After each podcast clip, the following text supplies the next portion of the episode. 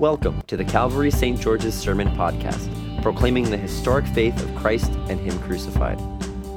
These podcasts are recorded and produced by the parish of Calvary St. George's in the city of New York. For more information, head to calvarystgeorges.com and today is the third Sunday of Advent, also known as Gaudete Sunday. And uh, this is um, also known as Rejoice Sunday, or as Jay pointed out, Stir Up Sunday. But uh, today we're going to focus on this concept of rejoicing.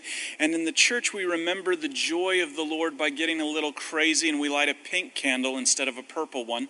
Um, but uh, our, that was supposed to be really funny. But anyway, um, our reading today our reading today from Paul's letter to the Thessalonians is about the call to rejoice.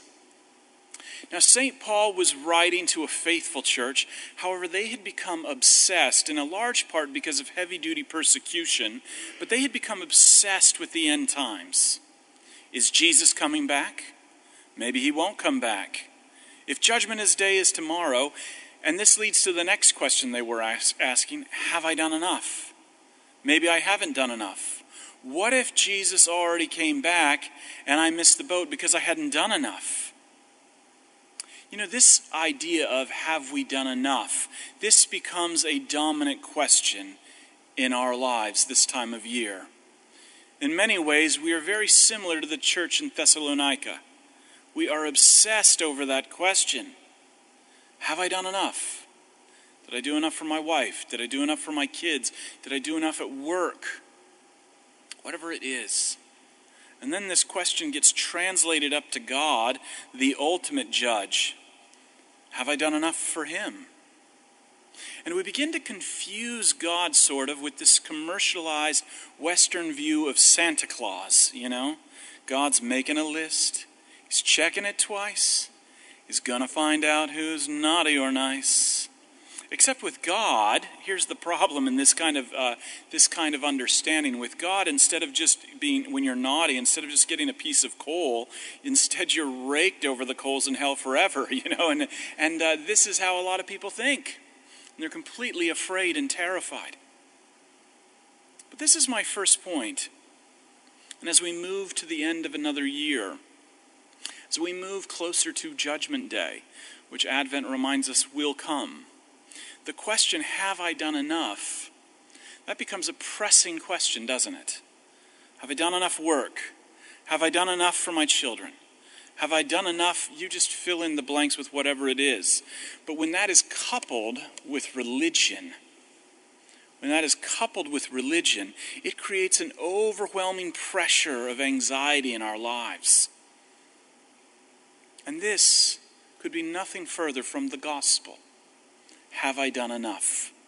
That kind of question doesn't even come up in the good news of the gospel.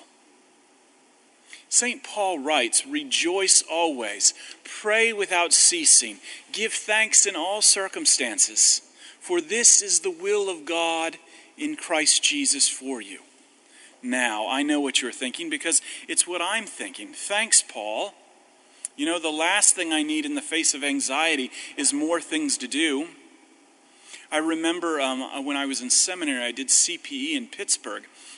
And uh, we were on one of the, uh, the hospital wings where uh, the, the, um, the dementia patients were. And uh, one of my colleagues was a, was a Pentecostal minister.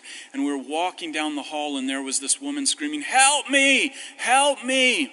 And the guy walked in and was like, Just rejoice in the Lord always, ma'am. And then he walked out, and you're like, What? That is terrible. That is a terrible thing to say. And you know, whatever it is, but when you're faced with a lot of anxiety, more things to do, come on. Do I need a to do list? Just rejoice, everyone. However, the key here in Paul's text, and I want you to take a look at it, the key here is this is the will of God in Christ Jesus for you. Let me repeat that because that phrase shifts this passage from a to do list to a gospel declaration. This is the will of God in Christ Jesus for you. Paul has no intention of giving you a to do list here. Instead, Paul is unpacking the gifts of God that are yours already in Christ Jesus. Gifts you may not even know are yours, like prayer, thankfulness, His Word, His Spirit. And these are, by the powers of the Holy Spirit, Christ's presence in the midst of our anxiety. I love how John the Baptist describes Jesus to the Pharisees. He says, Among you is one whom you do not even know. I remember one summer uh, between the fifth and sixth grade, I found a couple of presents in the closet that were uh, for me that my folks forgot to put under the Christmas tree the previous year. Or did they? But anyway, um, um, uh, single tear, little scar. But anyway, uh, the point is, these gifts were mine. I just didn't even know they were there. Prayer, thankfulness, His Word, his Spirit. These are the gifts that are there. And God knows we need them right now. Because God knows, as we prayed in our collect, we are sorely hindered by our sin. He knows our weakness, our struggle with temptation. God knows the problems, the pressures, and the challenges that we face, all of which can create in our lives a giant seething anxiety ball of pressure. Yet, God, and I love how the author of Hebrews writes it, we have a great high priest who's not ashamed of us. I mean, that's powerful. He knows. And this is my second point. The gift of a Savior. This is God's will for you. You remember when the Pharisees asked Jesus, What is the will of God? It wasn't this big thing we had to figure out. Well, I don't know. Should I go left or right? Should I get involved in this? It just simply believe in the one whom He sent, the one who has come to save you. The gift of a Savior, and this is my second point the gift of a Savior is the culmination of God's eternal will for you. And in the midst of the question, have we done enough? We have a God who has already done absolutely everything in the shed blood of Jesus Christ on the cross. And it is His will to reconcile you back to a perfect and peaceful relationship with Him. For in Christ, in Him alone, God has brought victory over sin and its consequences. So we can take those gifts and use them every day. We can rejoice every day, not because we have to, but because we can, for our benefit and our peace. One of Paul's key arguments in this letter is that God's will, one of the key points of this letter is that God will not fail to support you with his gospel. God will not fail to deliver you from evil with his gospel. And he will not fail to keep, guard, and defend you with the promises of his gospel. I love how he writes this and keep a, just take a look just in case you thought there was anything left for you to do. For who is the one who sanctifies you? And who is the one who makes you whole? As Paul writes, May the God of peace himself sanctify you entirely. And may your spirit and soul and body be kept sound and blameless at the coming of our Lord Jesus Christ. The one who calls you is faithful, and he will do this.